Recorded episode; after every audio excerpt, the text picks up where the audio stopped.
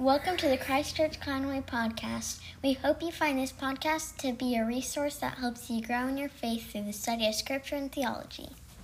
Taking advantage of no one. I do not say this to condemn you, for I said before that you are in our hearts to die together and to live together. I am acting with great boldness toward you. I have great pride in you. I am filled with comfort in all our affliction. I am overflowing with joy. For even when we came into Macedonia, our bodies had no rest, but we were afflicted at every turn, fighting without and fear within. But God, who comforts the downcast, comforted us by the coming of Titus, and not only by his coming, but also by the comfort with which he was comforted by you, as he told us of your longing, your mourning, your zeal for me, so that I rejoiced still more. For even if I made you grieve with my letter, I do not regret it, though I did regret it, for I see that that letter grieved you, though only for a while. As it is, I rejoice, not because you were grieved, but because you were grieved into repenting. For you felt a godly grief, so that you suffered no loss through us. For godly grief produces a repentance that leads to salvation without regret, whereas worldly grief produces death. For see what earnestness this godly grief has produced in you, but also what eagerness to clear yourselves, what indignation, what fear, what longing, what zeal, what punishment. At every point you have proved yourselves innocent in the matter.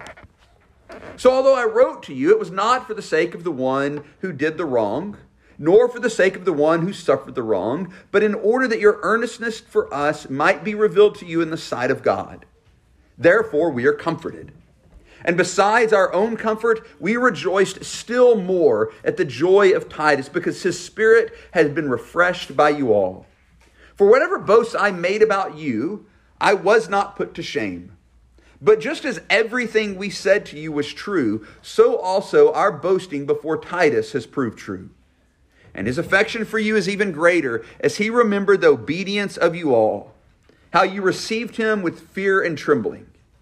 I rejoice because I have complete confidence in you. Most gracious Father, as we look once again to your word, I ask that you would add your blessing to this reading of your word, and that by your Spirit you would fill my mouth with words of life, that we all together might be strengthened in the gospel of Jesus Christ. And it's in Jesus' name that we ask this. Amen. Well, if we go back to 1 Corinthians chapter 1 for just a second, we, we remember these words from the beginning of this letter. Blessed be the God and Father of our Lord Jesus Christ, the Father of mercies and God of all comfort, who comforts us in all our affliction, so that we may be able to comfort those who are in any affliction with the comfort with which we ourselves are comforted by God. For as we share abundantly in Christ's sufferings, so through Christ we share abundantly in comfort too. If we are afflicted, it is for your comfort and salvation. And if we are comforted, it is for your comfort, which you experience when you patiently endure the same sufferings that we suffer. Our hope for you is unshaken, for we know that as you share in our sufferings, you also will share in our comfort. Obviously, the key word there is comfort. It's said about 50 times, it seemed like, in those few verses. And as we, as we read that and, and, and think back, we remember that God is the source of our comfort.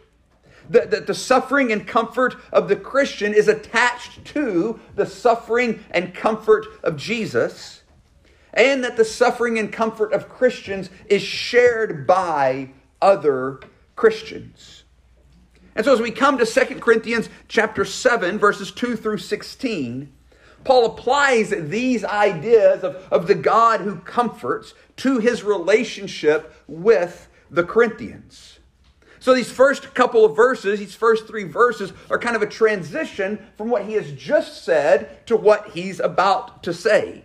Make room in your hearts for us. He, he said the same thing back in chapter 6, verse 12 and 13. You are not restricted by us, but you're restricted in your affections. In return, I speak as to children, widen your hearts also. Paul said, Our heart was open to you, you widen your heart to us. Now, we have to remember the context of what's going on here. Paul's not wanting to just be held in high esteem for the sake of being held in high esteem by the Corinthians. There was this conflict in the church, in the church between himself and, and the other true apostles and his partners in ministry, and, and this group called the super apostles. There was this conflict that existed between them. And so when Paul is, is wanting to be welcomed and, and, and wanting to be received and, and wanting their hearts open wide to him, it's not just because he wants to be liked, it's because he sees a fundamental difference in his message of salvation by grace through faith in Christ and the message of these super apostles. And as we've talked about in previous sections in Corinthians, Paul understood that to reject me and my message is to reject Christ. So this isn't about Paul commending himself. This isn't about Paul trying to, to be, you know, loved by the Corinthians for the sake of being loved by the Corinthians, but because he understood they're rejecting me because they're rejecting the gospel that I taught them. That was the issue. That's why he wanted them to widen their hearts to him and the other his other partners in ministry because they weren't actually guilty of the things that these super apostles were accused of. We've wronged no one, we've corrupted no one, we've taken advantage of no one. I didn't say this to condemn you, for I said before that you are in our hearts to die together and live together. Paul's, saying, Paul, Paul's reminding them that the stuff we've been accused of, it just didn't happen. We didn't wrong anybody. We haven't corrupted anybody with this gospel of grace. We've announced what is true from the beginning. We've announced the plan of salvation that God set forth before the foundations of the world. We've announced that the Messiah has come in the person and work of Jesus Christ, fulfilling all of the promises. That's not a corruption of people, that's a proclamation of what is actually true, calling them out of their pursuit of righteousness through works, and into the grace of Jesus Christ. We've not wronged you. We've not corrupted you. We're not writing this to condemn you. Our heart is for you. We will, we'll die and live with you. We see Paul's pastoral heart here.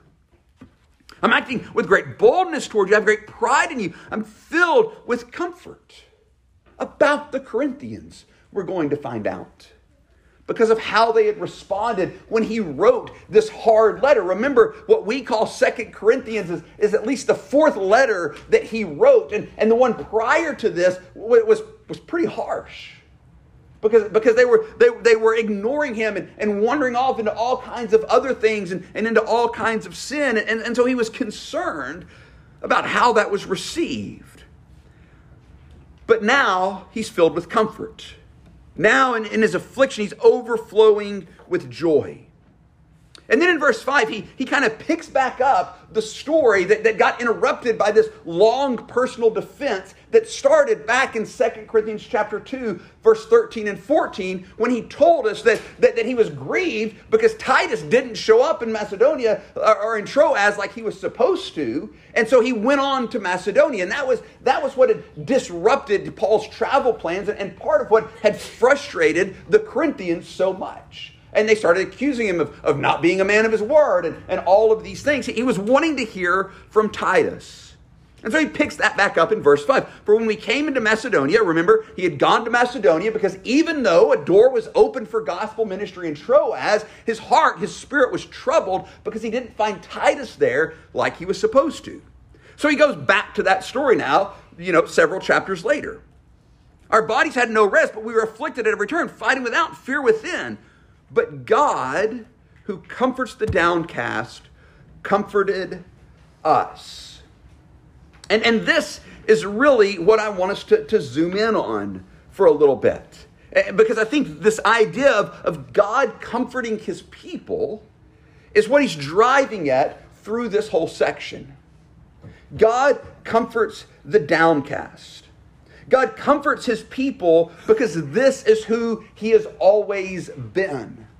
Rob read Isaiah 40 for us earlier. We saying, Comfort, comfort now, my people, that, that is written based on Isaiah 40. And, and, and what is that chapter? It's this chapter that's given in the midst of the exile, in the midst of the suffering of the people of God, reminding them that God will send the comforter, that He will be the one who comforts them in their sorrow, that He will be the one who comforts them in their humiliation, that He will be the one who comforts them in their sin, in their failure, in their brokenness, in their exile. It is God God and no one else who will come to comfort us sinners. That's been the plan all along. This is who God has always been. We go all the way back to the garden. What happened? Don't eat of the tree. They eat of the tree. They hide. God shows up. He asks some questions. And then he clothes them. Yes, they have to deal with the consequences of their sin, but he clothes them. He gives them what they now need. He comes to them in their sin and loves them and comforts them. This is who God has always been. This is who God will always be. God comforts his people because that's who he has always been, and that's what his plan has always been. God comforts his people also because he has the tools to do so. Brent read for us Psalm 23. Even though I walk through the valley of the shadow of death, I will fear no evil, for you are with me. Your rod and your staff, they what? They comfort me. They comfort me. Sometimes we read that, we hear rod and staff, we immediately think discipline, and we're like, oh, I must have really messed up in the valley of the shadow of death because God had to get out his rod and his staff and get me back in line.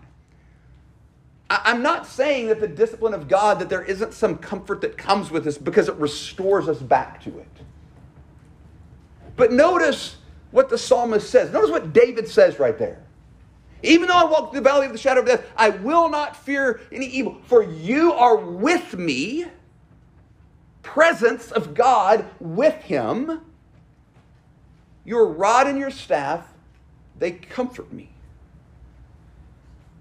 He's not, I don't think, at that point talking about discipline. He's, he's not talking about God coming in vengeance because he's in the valley of the shadow. He's talking about what we sang earlier. Though you pass through the waters, I will be with you. The flames, they will not consume you. I'm not leaving you. I'm not forsaking you. I'm with you, and I'm here to comfort you. And I have the tools to do it because the rod and the staff, while they often can be a metaphor for discipline, they were also the tools that the shepherd used to defend the sheep.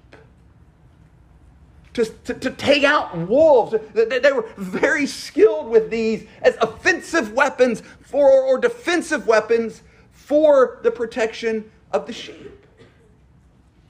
God knows how to comfort us when we are downcast. He has the tools to do this. He does so also, he comforts us because he became like us. Matthew 11, 29, take my yoke upon you, learn from me, for I am gentle and lowly in heart and you will find rest for your souls. The word lowly there in Matthew 11 29 is the same word for downcast in 2 Corinthians 7. Jesus is saying, I was downcast. That's why I can comfort you. I've been there. Remember that passage in Hebrews that we go back to so often that he was made like us, yet without, that we have a high priest who's been tempted in every way, yet without sin? So he's sympathetic, so he knows what we're going through, so he knows where we've been, so he knows how to comfort us. He knows how to comfort us. He comforts us when we're downcast because he himself was downcast. And so he says here, You take my yoke and learn from me. Learn the comfort of walking with my Father. Learn the comfort of knowing the God of all comfort and the Father of all mercies. Yoke yourself to Him.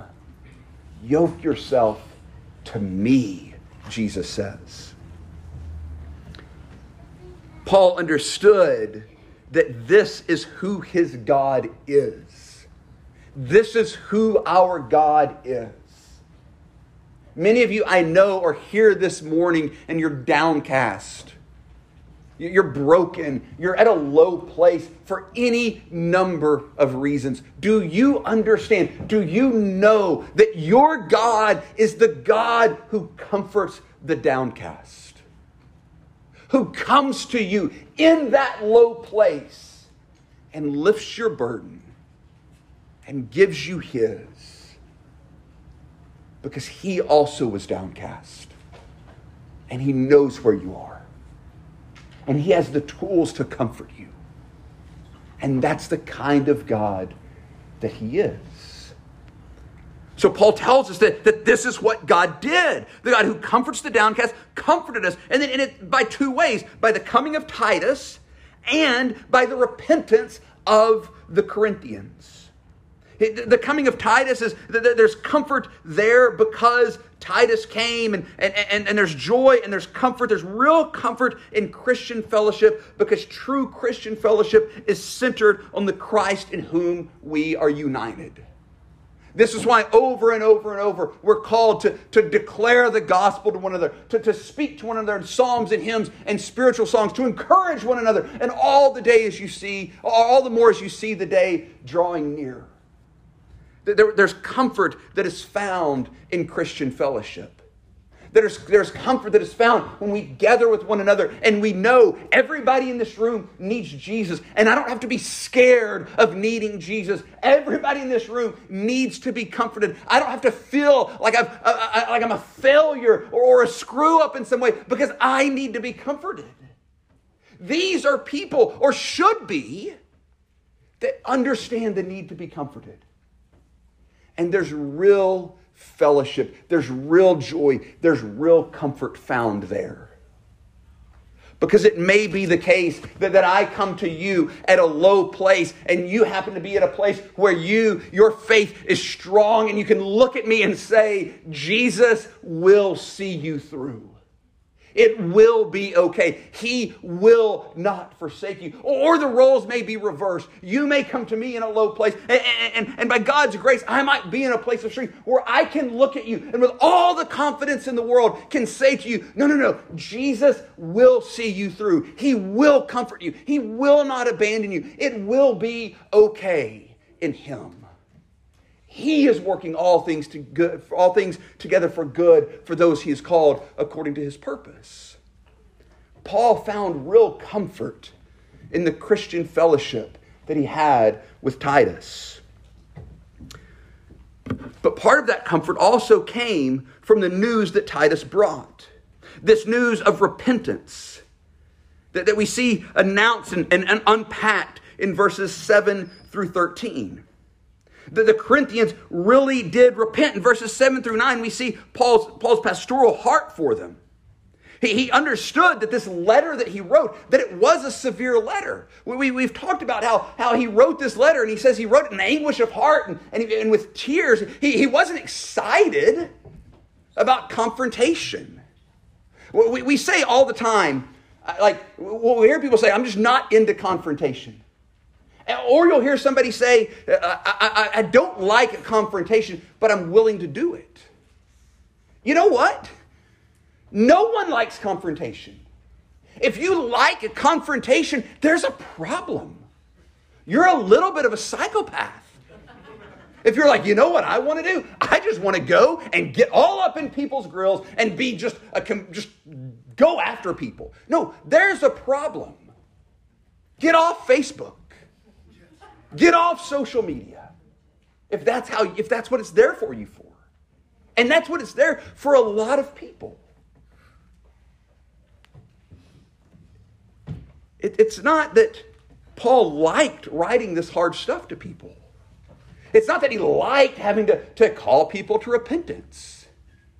Sometimes preachers get, get so excited, it, it seems, it, and I wish it weren't the case, but it seems like it happens in our tradition some. Like, we get so excited about, like, saying something hardcore about the law and, like, really making people feel like trash. And we're just like, oh, that was bold for the Lord. No, that's, you're probably just being mean. Paul didn't enjoy this, it grieved him. Why did it grieve him? Because he knew that they were grieved. What was his comfort? Not he was like, oh, well, I stood up for the truth. Sometimes the truth hurts. No, shut up with stuff like that. Yes, I get it. Sometimes the truth does hurt, but that's not what we revel in. It should grieve us when we, when we have to deal directly and, and hardly with each other. Like we'll have to sometimes. We'll have to look at each other and say, hey, you're really on a line. But we don't rejoice like, oh, stood for the truth. Paul grieved over this. But he found joy not because he stood for the truth, but because they were grieved into repenting. That was his joy. That was his joy. They were grieved into repenting.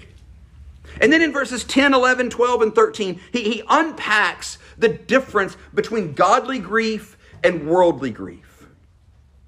And the difference, I, I want to be clear that the difference here is not determined by pain or regret, by sadness or consequences or sadness over consequences. It's not, it's not determined by, by avoidance of, of similar actions, of admission of guilt or foolishness. None of those things are what, the, what distinguish between godly and worldly grief. Uh, one commentator, Scott Hafemann, quoting another commentator who was quoting another commentator, wrote this. Three guys said it, right? So it's got to be good. Recognition of sin by itself is not repentance, it may be defiance. Nor is sorrow for sin repentance if it be alone in the mind. It may be remorse or despair. Abandonment of sin by itself may be no more than prudence. It, it, like you, you might stop sinning simply because you know, like, you know what? Life's just going to work better if I stop doing this jerk thing. And that's not repentance necessarily.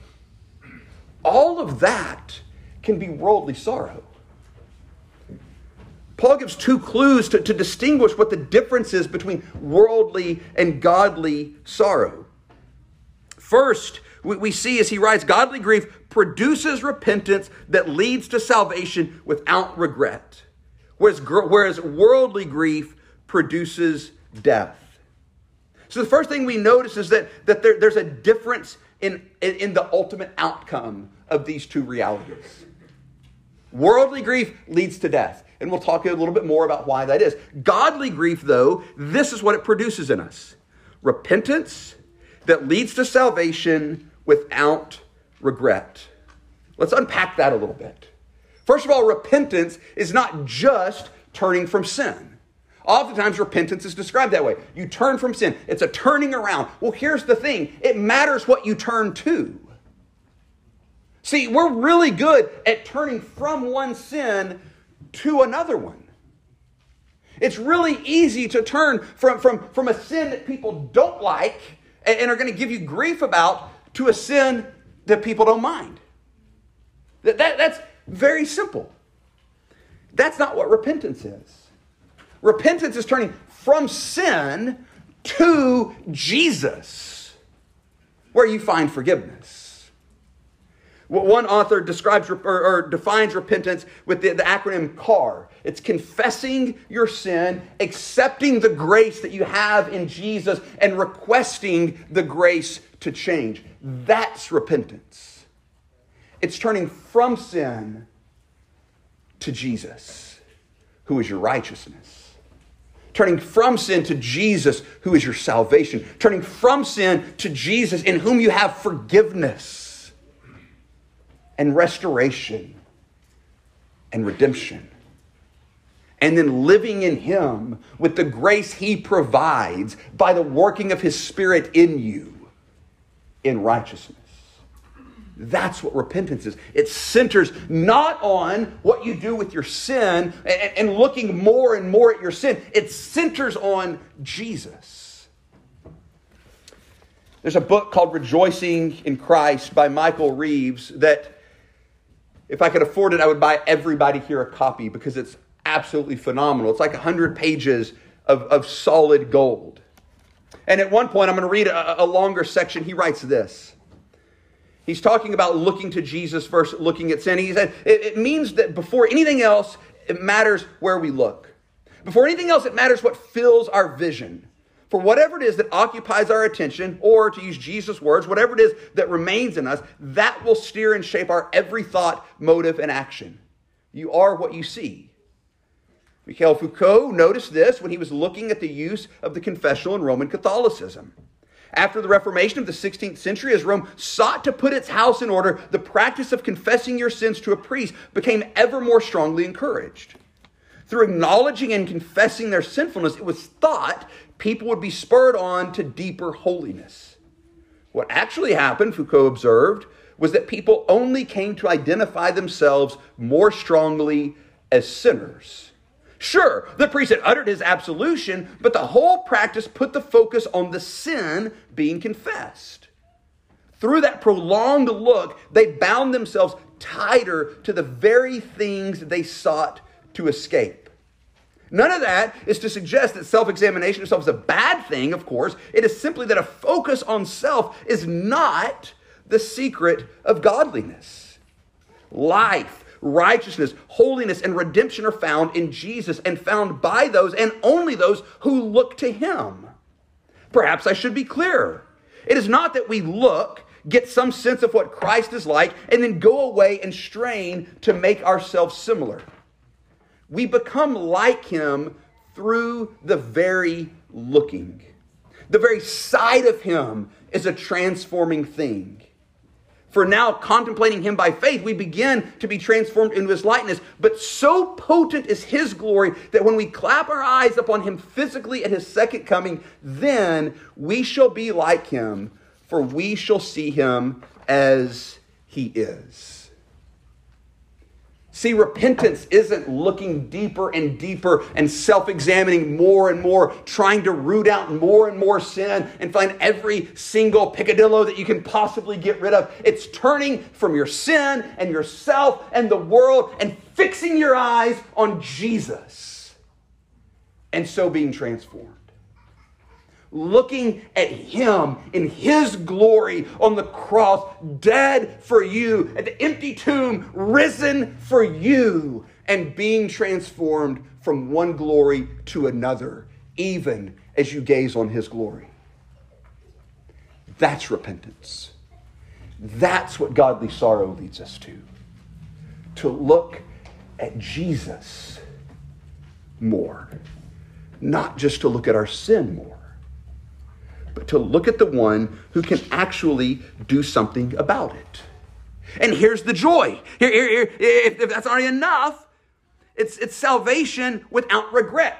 This is a place where, where I'm boggled by this word regret.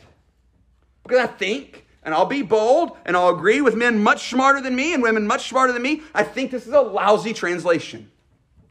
And, and, and I can prove this because if you read a bunch of different translations, no one knows where to put regret. And so it's in different places in this sentence. Here's the problem the word for regret is only used twice in the New Testament, here and in Romans 11 29, where it's translated as irrevocable in reference to the promises, the salvation of God. His calling, his promises are irrevocable. Here's what I think Paul is saying Godly sorrow produces a repentance that leads to salvation that is irrevocable. You don't lose it. That's one of the key differences between worldly sorrow and godly sorrow. Godly sorrow leads to something that's irrevocable because the promises of God are irrevocable. Worldly sorrow leads to something that can be taken away as quick as it was found. It can be gone tomorrow if you mess up again. you can be right back on the list. Godly sorrow leads to salvation in Christ, a salvation that says, yes, you're not supposed to sin, but if anyone does, you have an advocate with the Father, Jesus Christ the righteous. He is the propitiation for your sins. You're not supposed to sin, but if you do, it's paid for. You're not supposed to sin, but if you do, your salvation is irrevocable. You're not supposed to sin, but if you do, you still have Jesus. That's what godly sorrow produces in us. The other distinctions that we can make come from simply what they're named worldly grief, worldly sorrow. Godly grief, worldly sorrow. Worldly grief laments our offense of the world and seeks to appease the world on its terms that we might not lose it that we might not lose the world and what it offers. That's what worldly sorrow produces in us. We're sorry that we've offended the world. We're sorry that we've crossed the lines uh, of whatever the issue of the day is. We're sorry. And, and, and we'll, we'll do whatever it takes to make amends based on your terms. See, see, the problem is the one that we think we've offended gets to set the terms of how we get out of that offense. And so worldly sorrow is sorry that we've, that, we, that we've offended the world and looks to the world for how it is that we get out of that offense because we're scared of losing the good graces of the world. Godly sorrow laments our offense of God and seeks Christ because of all that the Father has given him, he will lose none. That's the difference. the one we think we've offended sets the terms for dealing with the offense. The world asks for a pound of flesh, promising something it can't provide. God gave his son to deal with our sin because he knew we couldn't handle it ourselves. That's the difference between godly sorrow and worldly sorrow. Whoever it is that you see that you've offended, that's who sets the terms. The terms that God has set are look to Jesus. Fix your eyes on Him. Repent. Turn from your sin. Turn from yourself and look to Jesus. And you get a salvation that is irrevocable. It won't be taken away it can't be taken away because it's secured by the blood of Christ. We will go to the one we think we have offended. We will go on their terms and we will go for what they offer. All the world offers is death. And so if we go on their terms because we think we've offended them, that's all we'll get. What Christ offers is life salvation that's irrevocable. And when we go on His terms, which is in faith, that's what we get. But it starts with seeing that the one that we have offended is God Himself. And He's the one that sets the terms. We sang this, this truth earlier. Does the Father truly love us? He does. Does the Spirit move among us? He does. And does Jesus, our Messiah, hold forever those he loves? He does. Does God intend to dwell again with us? He does. That's what comforts Paul here. As we read on through, besides our comfort, we rejoice still more because Titus was built up by this, because he saw their true character. And, and, and he just goes on about the confidence. I'm proud of you. I, I, I'm confident in your obedience. What is all of this? What is driving this joy in Paul? It's this the comfort Paul received was the assurance from God who comforts the downcast that the Corinthians were, in fact, his that Paul had preached the gospel and God had brought forth the fruit of life and salvation for the Corinthians. And so Paul was comforted and Paul was filled with joy because what he was seeing in the Corinthians was that this overwhelming grace of the gospel was true. That God had not revoked his salvation for the Corinthians because they had messed up again. But he restored them once again because the salvation that was theirs was irrevocable. How does God comfort the downcast? In myriad ways, but chiefly through the offering of his Son, who gives to those in need a salvation that is irrevocable. That is your comfort. That is your comfort in your hours of darkness. That is your comfort in the face of your sin. That is your comfort in fear. That whatever it is you've done, whatever it is you're facing, whatever valley of the shadow of death that you're walking through, is not God revoking his salvation of you. It's not. Does Jesus, our Messiah, hold forever those he loves? He does. He does. Be comforted in the gospel. Let's pray. Father, we thank you for your word, and we thank you for the comfort that Paul saw in the Corinthians. We thank you for the comfort that we have because you are a God who comforts the downcast. We thank you for the comfort that we have because Jesus, whom you sent, was downcast himself and so knows how to comfort us. And because Jesus, whom you sent, lived and died and rose again, securing salvation for us so that it's irrevocable. We admit, Father, that we often fear this world and losing it that we often experience God, uh, worldly sorrow in many ways. Teach us, Father, by your Spirit, godly sorrow, that life may be offered instead of death, and life that is irrevocable. In Christ's name we pray. Amen. Thank you for listening to the Christchurch Conway podcast. We hope this teaching has helped you grow in the unity of faith and knowledge of the Son of God.